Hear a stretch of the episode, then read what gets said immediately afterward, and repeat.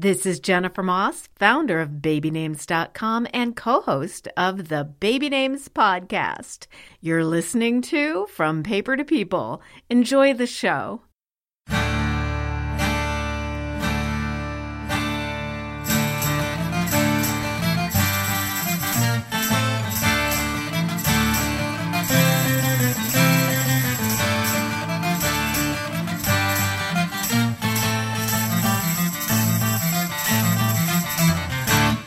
Hello, and welcome to episode 403 of From Paper to People, the all too infrequent podcast from Ancestors Alive Genealogy. I'm Carolyn Nee your hostess with the mostest. My work as a researcher for the New York State Contact Tracing Initiative has lightened a bit, so I'm back in the saddle and ready to provide you with episodes on a wide array of topics. But first, the wait is over. I hereby deliver to you the second half of my January 2021 interview with Michael Twitty, acclaimed author of The Cooking Gene.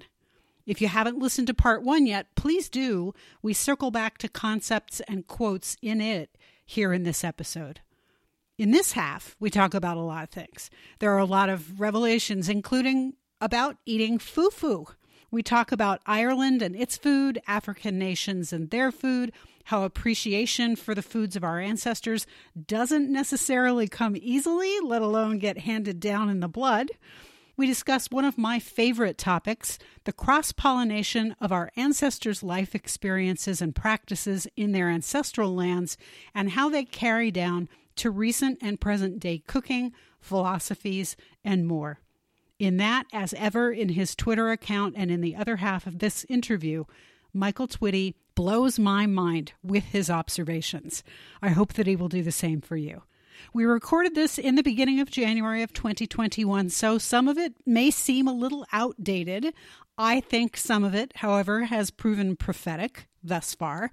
Ultimately, I'll let the conversation do its own work. I don't want to diminish it by over introduction. With that, I drop you into the middle of our two part conversation, an interview that took about two and a half hours total, and that I edited only for the ums and the uhs, not for content.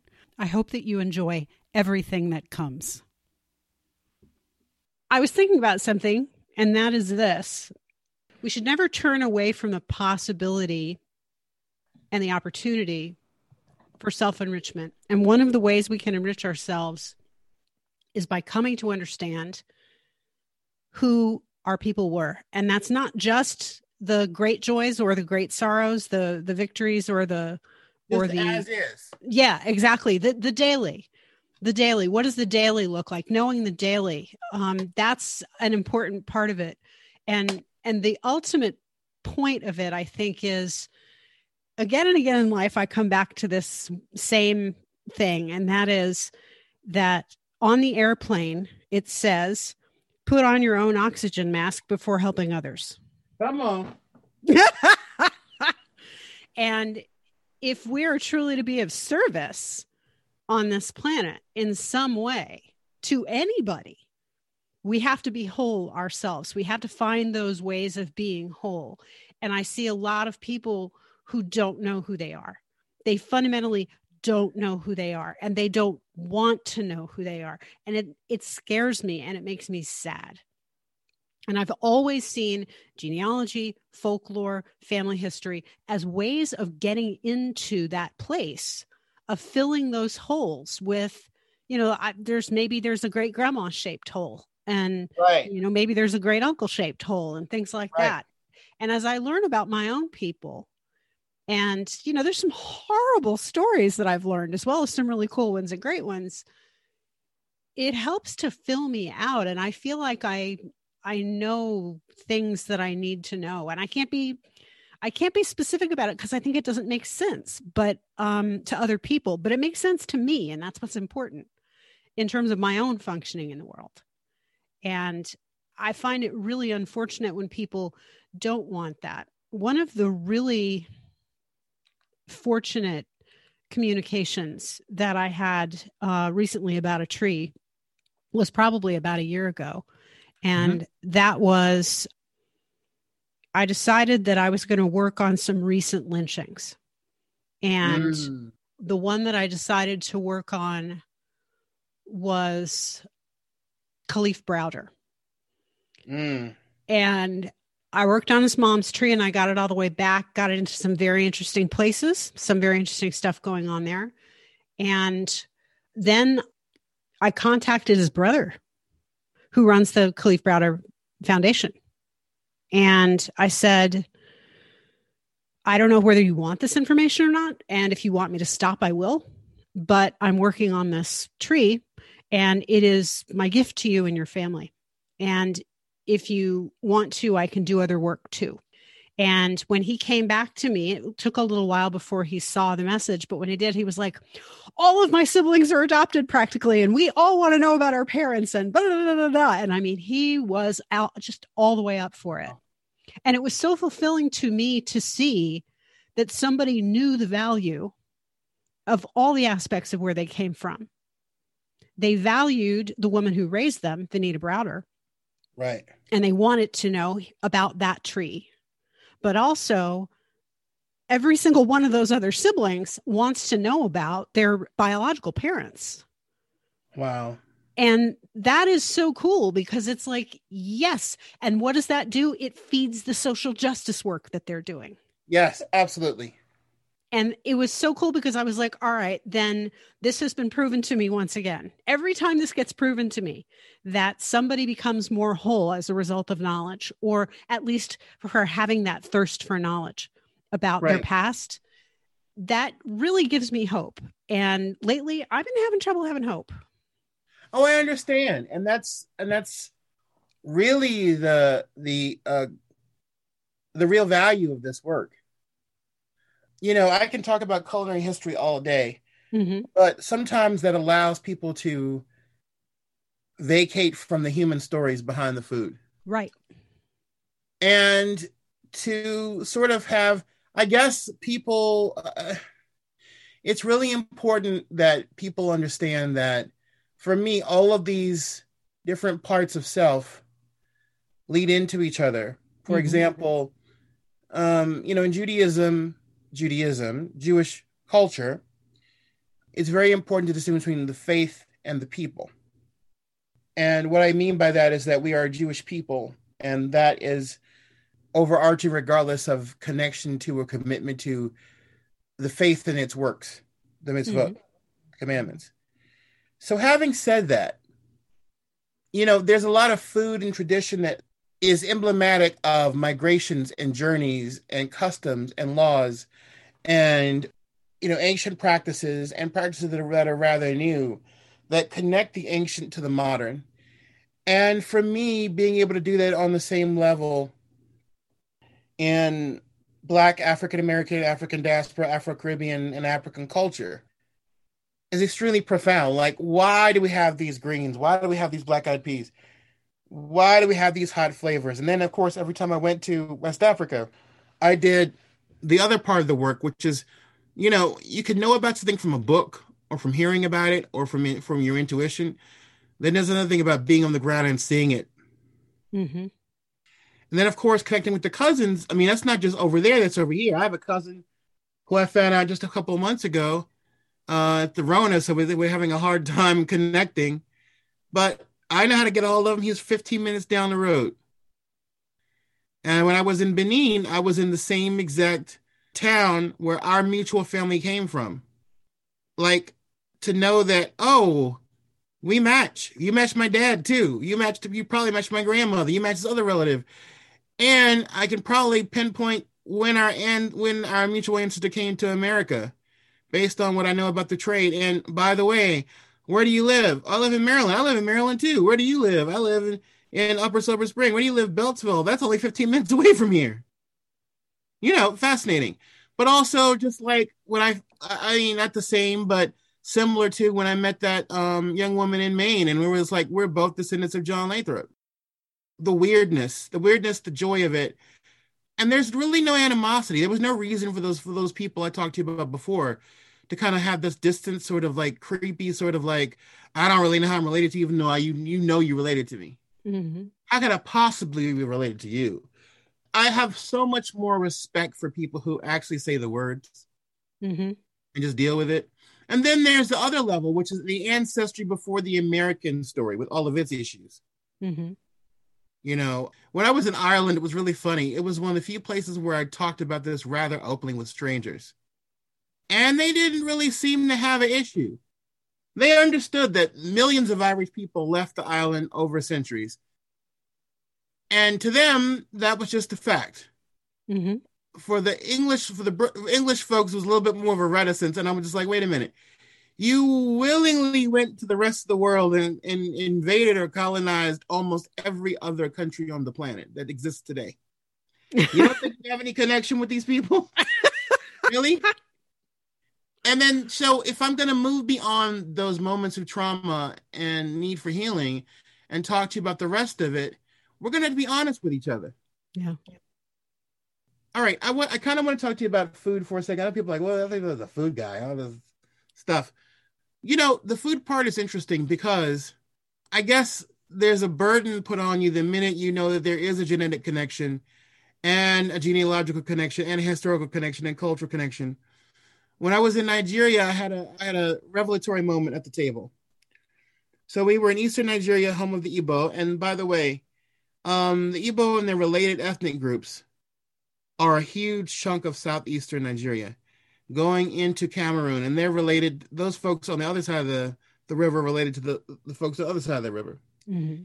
And I sat down to my first authentic village Nigerian meal of fufu and the okra soup and the jollof rice and all that good, good stuff. And I was trying to prove my authenticity. So I just knew I was going to love this fufu. I knew I was going to love the stuff. I had a real revelatory moment. So, but see, my first trip to Africa was Senegal, and it's rice country. Mm-hmm. And I'm also several times over a South Carolinian. So for me, eating rice at every meal is not a problem. Mm-hmm. So that that was easy. Now comes fufu.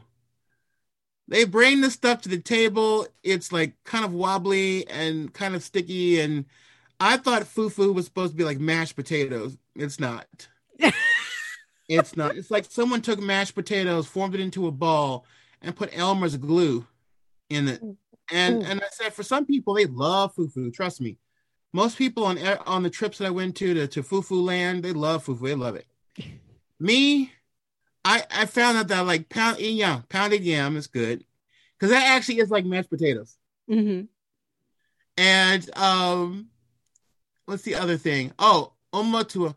It's the the the rice that's kind of like mashed potatoes too.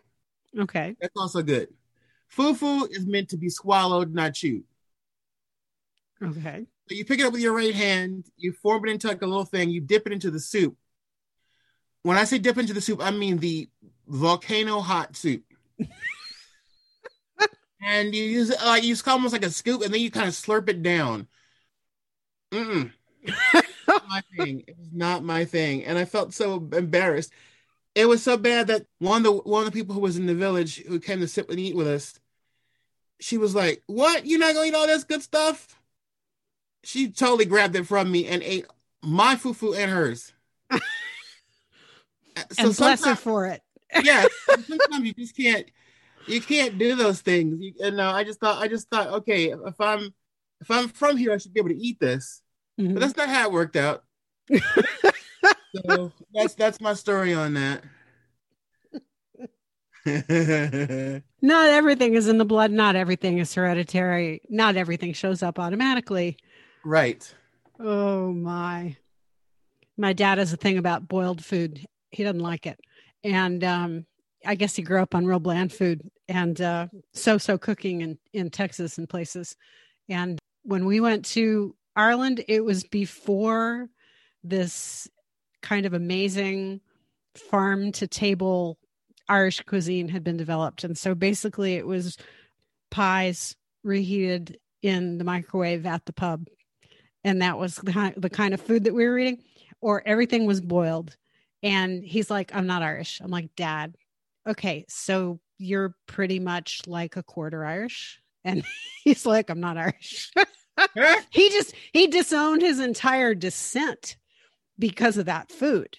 And since I've told him about some of the amazing cooking that I've seen online from from young Irish chefs, he's like, "Oh, okay."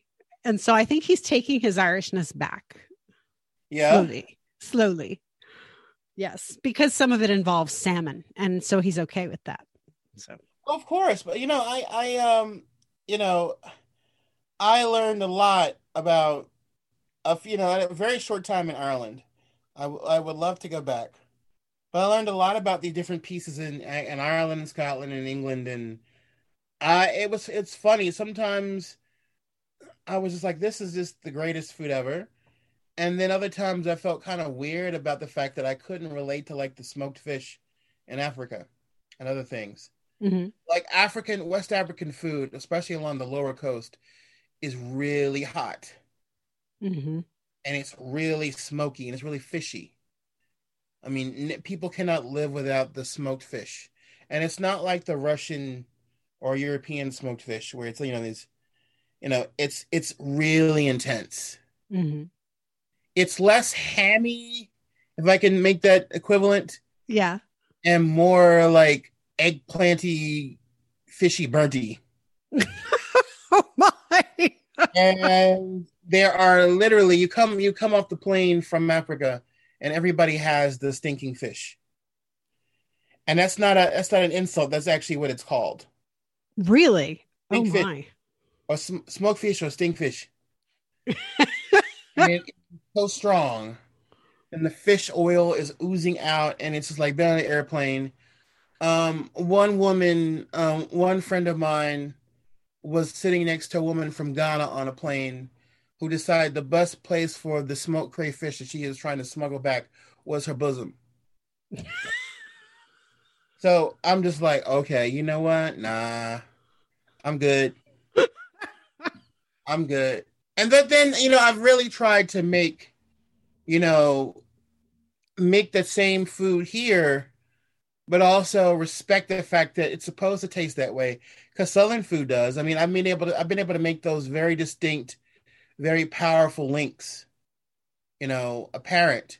But then I was like, well, I feel bad. So what I did was I came up with different ways to really impart the food with the same taste, the similar taste without having it be as fishy. mm-hmm.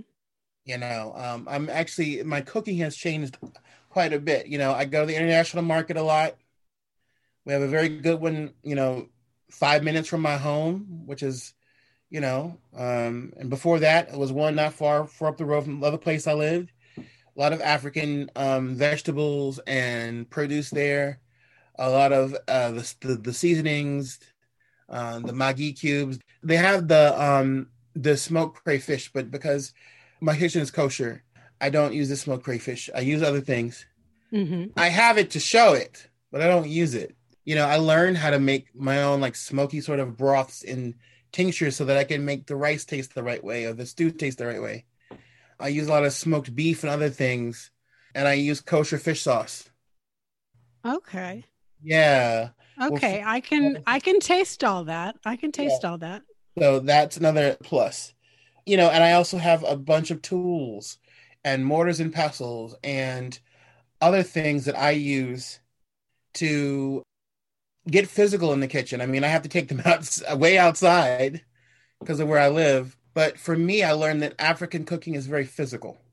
You know, it's hmm. not just throw some stuff in a pot. It's very, very physical and you use your whole body and you know you're grinding the pestle and the way things are cut it just it just i began i began to think about the way that certain dances popular dances in america looked and i was like these are all from agriculture and cooking food. oh my gosh. So if you think about if you think about the four tops for example uh-huh. they have one particular move where they went from side to side. If you so what is that when you sort of break it down that's the pitching of hay that's the throwing of straw you know wow other dance other dance moves come from the gestures um for example um the the the position the position that one takes when one goes and says stop you cannot You arresting of the arresting of spirit, Mhm. putting the hand out, Mhm. stop in the name of love, right? Wow. the fact that when you go and you see breakdancing, breakdancing is basically what happens when Mars meets Venus, when Mhm. art meets war. And breakdancing in capoeira Mhm. in Brazil and voguing in New York and other cities are all ways in which we we take the body and use it to make war through art Wow. without violence. And there's a there's a whole philosophy there, right? Mhm. behind each thing behind each of these things which is really incredible but you but then you have to then you're like i don't only have one lifetime to, to figure all this out Yeah. you know every time i went to africa i saw something different but also going to europe also informed I, there's a there was a weird moment when i made the separation between whiteness and europeanness. Oh, okay. I want to hear this. they're not the same thing. Hmm whiteness is an invention of the colonial world that then came it was then imported back to Europe and the western mind. Whiteness is not inherently european. So for example people you know somebody might say oh they're italian they're, they're all white i'm italian i said that doesn't compute when you come back to europe hmm you know those are different ethnicities different languages different cultures albeit with a common thread you know that was brought actually brought mostly through trade and war than anything else but being european doesn't make you white That's true. That's very true. That makes a lot of sense. But by the same token, I have to say that I have been doing a bit of cultural and social and political genealogy myself. And I find something very, very interesting. And it goes back to, of all things, studying all of the players in the Wars of the Roses. Because these are people who this that's where it starts. Because yes, they are my direct line ancestors. And I find it fascinating to look at direct line ancestors if there's actual history about them to try to understand what they were doing, why they were doing it. It's amazing how many people are very closely related to one another, and yet they kept killing each other. And it was all about power. But when you mm-hmm. look at that coming down, and then you look at schism in the church, and you look at all of the the fact of the danger that one was a always in from the crown right and I'm thinking of England in particular. And then B, the danger that one was always in from the church.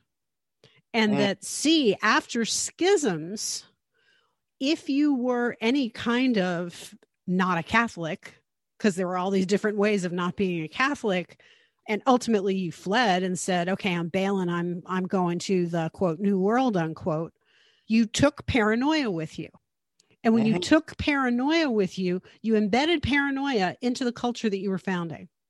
wow And I have a firm belief that the paranoia of the loss of white prestige, white privilege, and white power is Uh-huh. rooted Wow. in that puritanical sort of marriage between a faith or an identity and a paranoia about loss of power or somehow some form of amorphous big danger that's right around the corner or right over your shoulder, but you can't see it. Right And I think that this is the value of looking at history. Now, for me, it started because I found these people in my tree and I was like, you got to be kidding me. I'm descended of these people. And when I figured this out and I started to look into this, their behaviors were the thing that really hooked me. So it's history and it's psychology. And then on top of that, it becomes religion.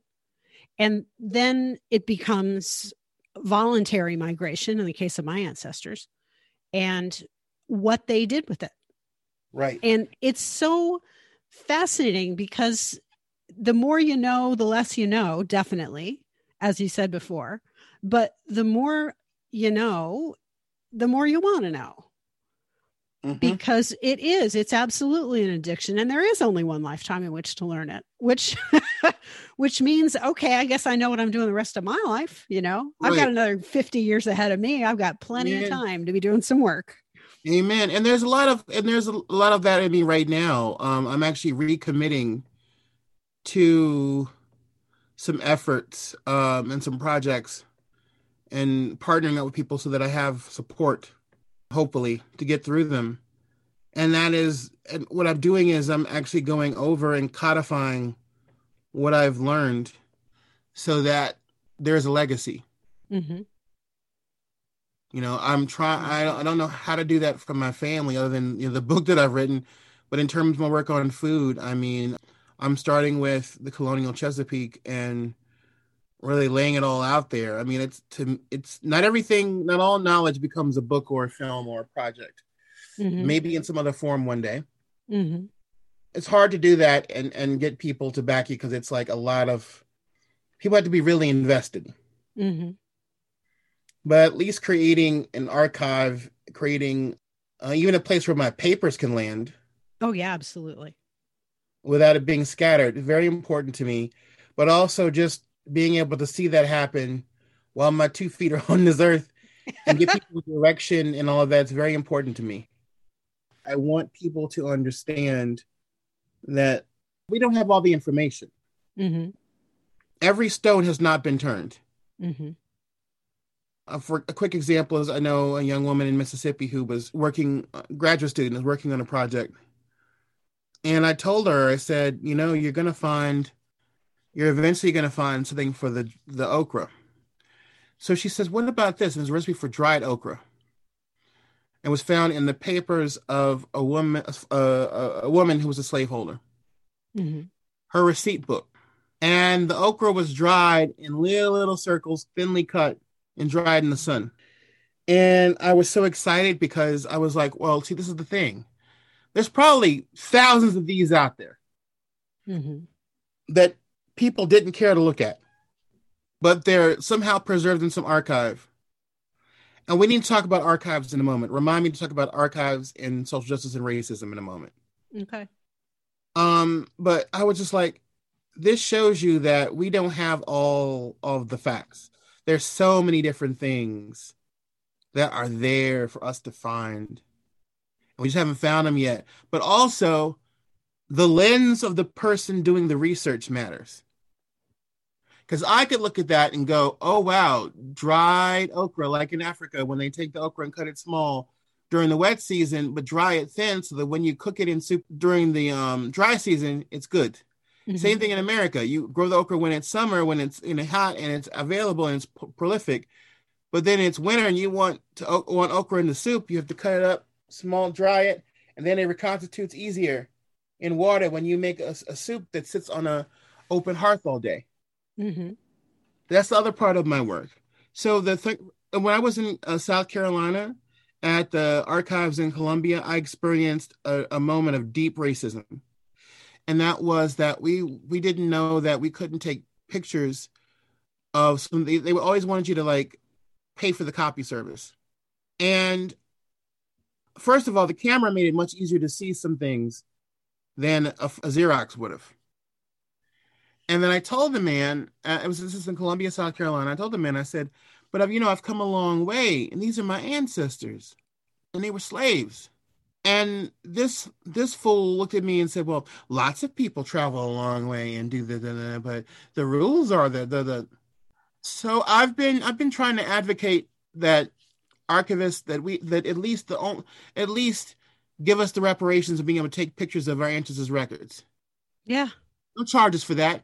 If I if I said that Germany charged somebody for some Holocaust records, people be up in people be in uproar. Mm-hmm. I was so furious, and they tried to embarrass and humiliate us too. You know, I just I was just like, and there is a lot of that out there. I mean, there's something to be said for white researchers using their whiteness as a protective shield to procure information and records for black clientele for free reparational work because if i go into a place and i ask for a record and I come out and I've got the record.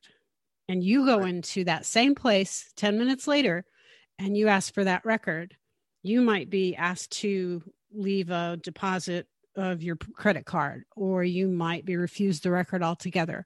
I've said this before on a podcast, but I've been told this by people that this has happened to them. Right.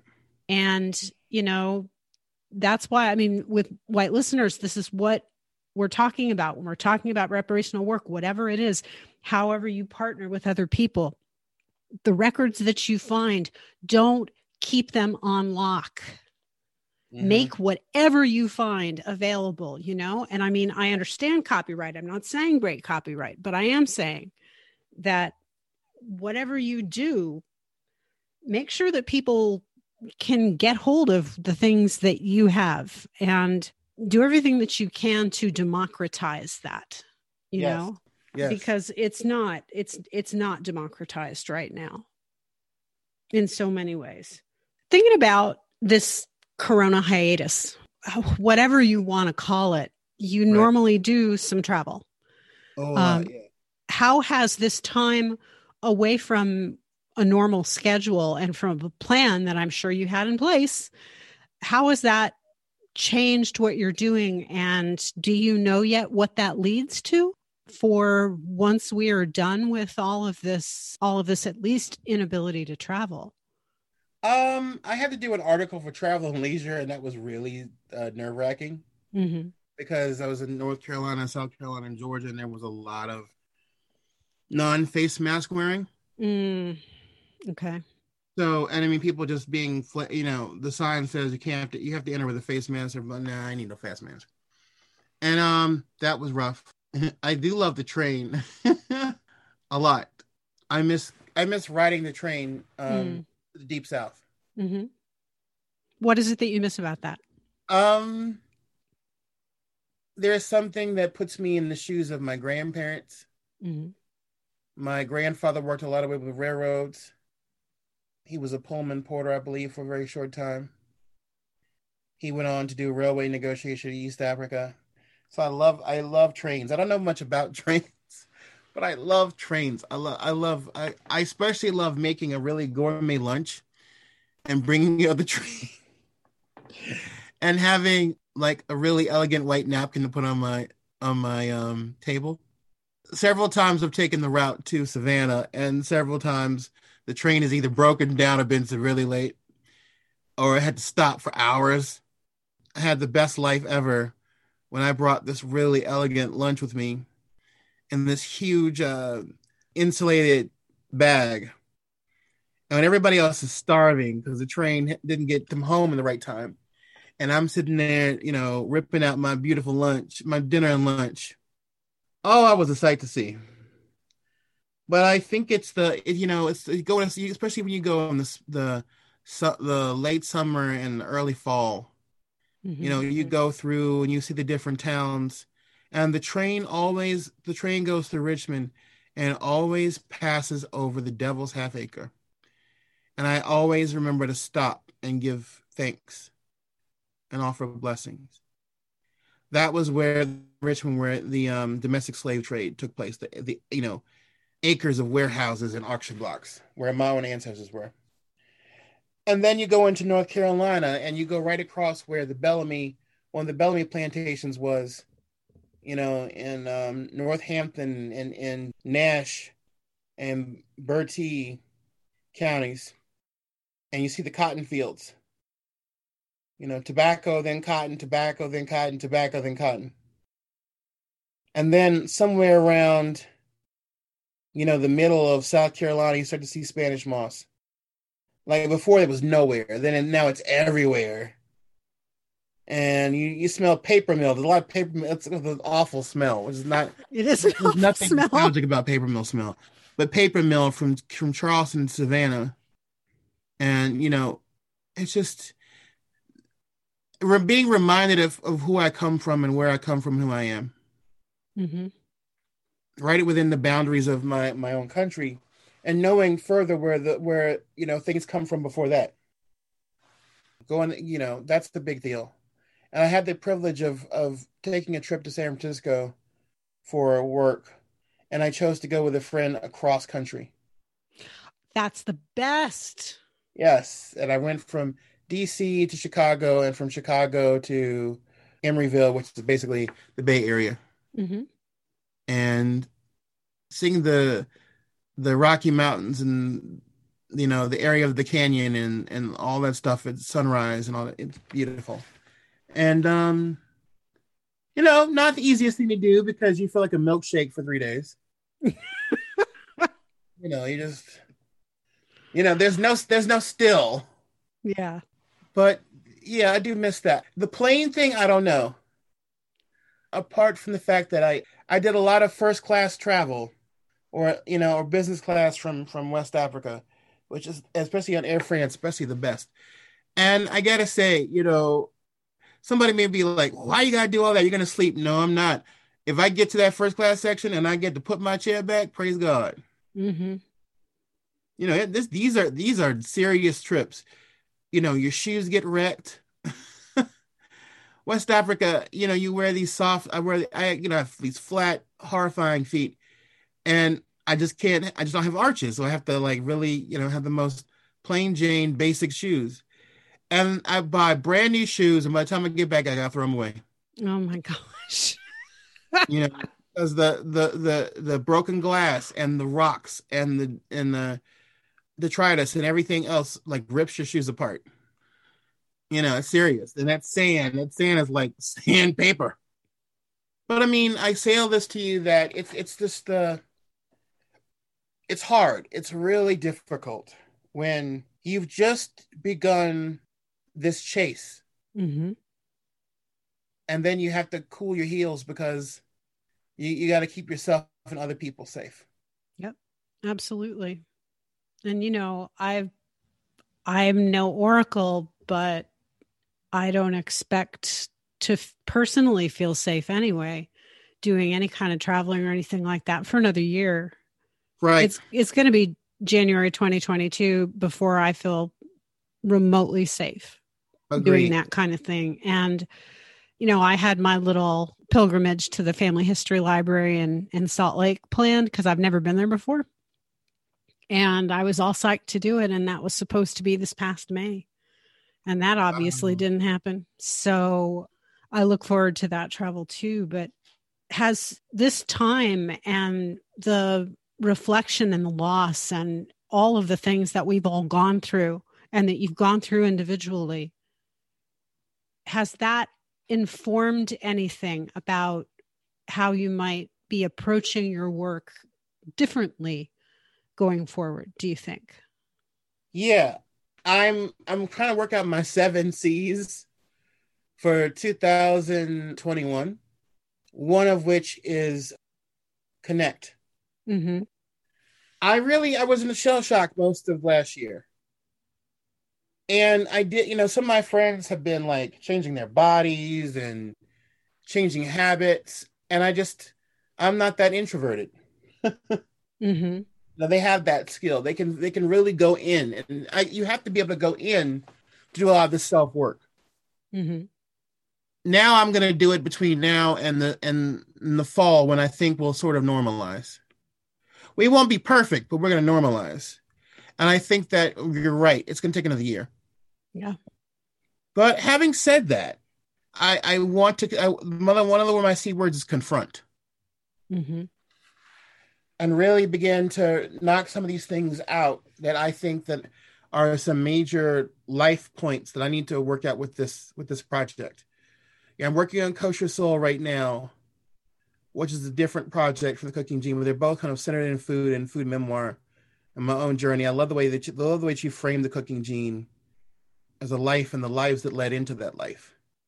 But I, I really now is my time. The next uh at least seven eight months to really um figure out what i'm going to do day by day to be better and to use this work for the betterment of the world.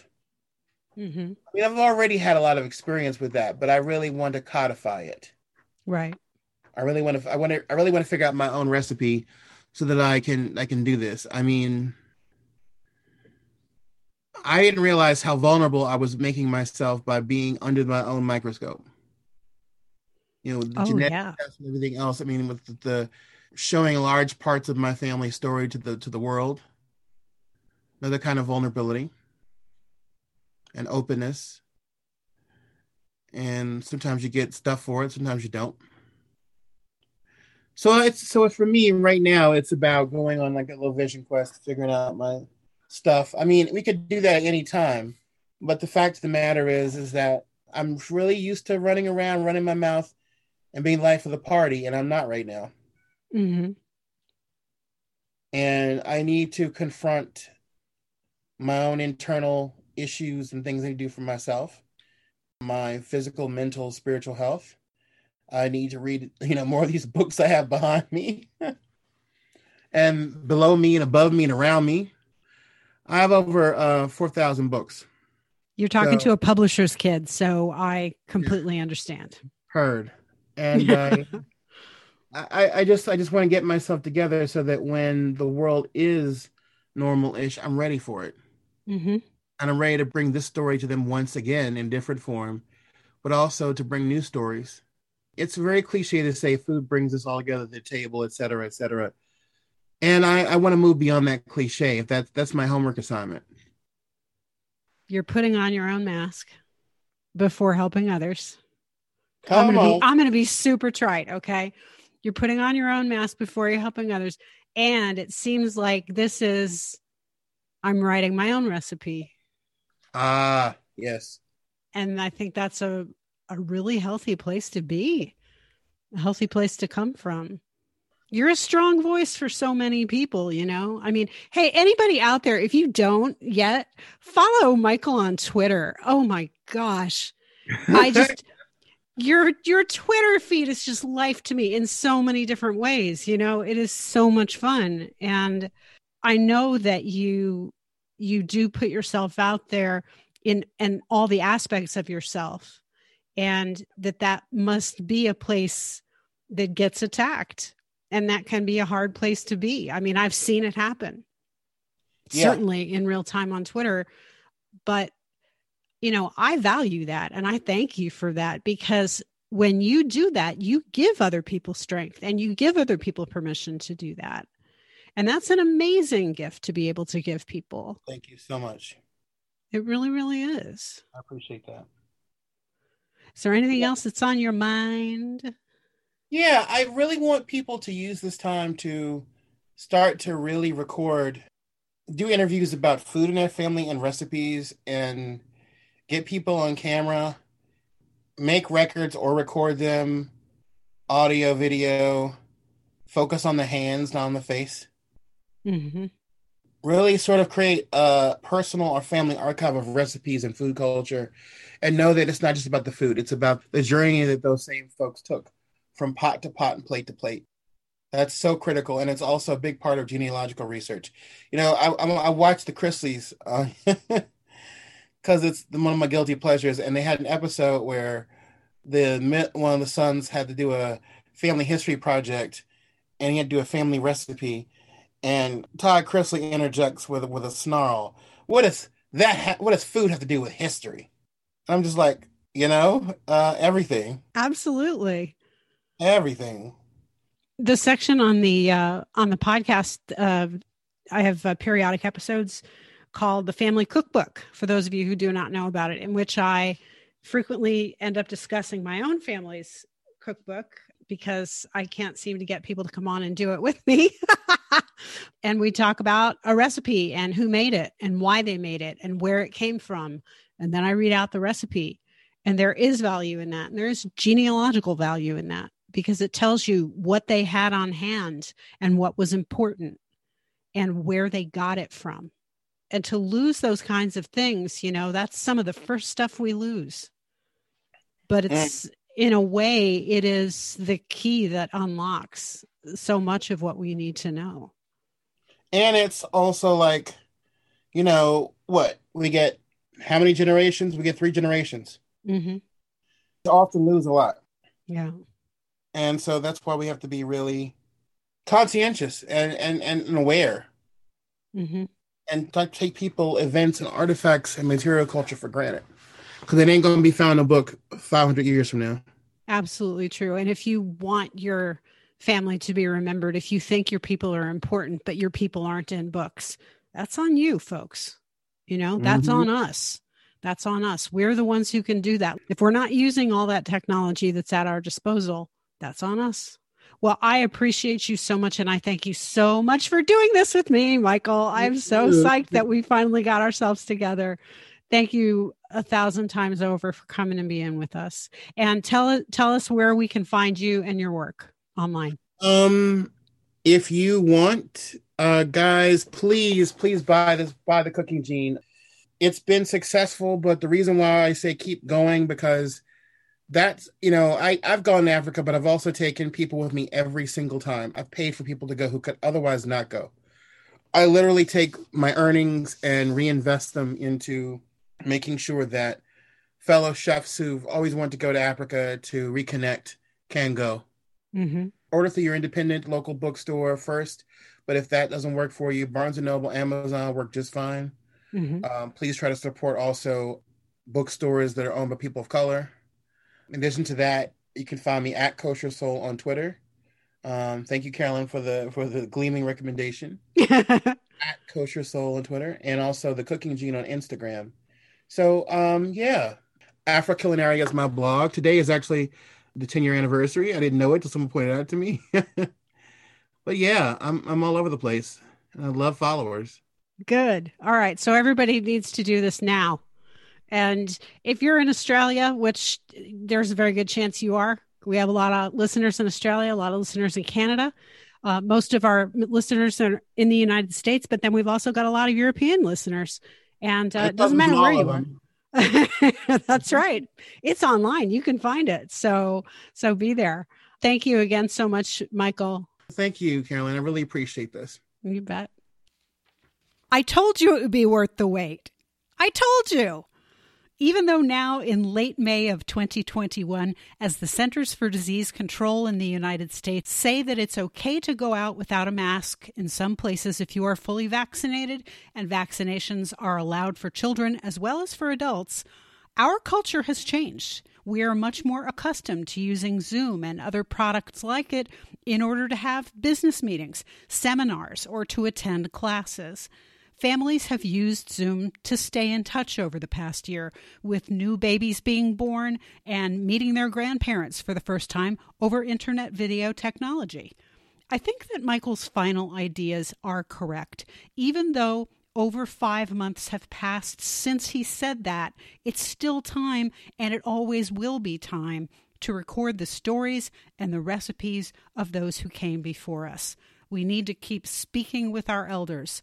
We need to keep talking about our ancestors. Their food is their story, and thus it is our story. If we lose this time, we lose generations of information. In addition to following Michael at Kosher Soul on Twitter and at The Cooking Gene on Instagram, in addition to his blog afroculinaria.com and his book The Cooking Gene, Michael published a book this past winter through the University of North Carolina Press called Rice, one in a series called Savor the South. It too is available on Amazon as well as at the UNC Press website and at online bookstores elsewhere. There are even some great interviews with Michael about rice on YouTube, and I recommend them highly. Please support the podcast and my ongoing work in reparational genealogy at patreon.com slash ancestorsalive, where we hold monthly polls that yield swag for supporters. You can follow me on Twitter at ancestorsalive and at FPPP podcast, on Instagram at FPPP podcast, and you can always check out my website at ancestorsalive.com. If you're new to the podcast, please listen to back episodes, starting with the first and working forward. You need the order, it's a lifestyle. And what do I always say?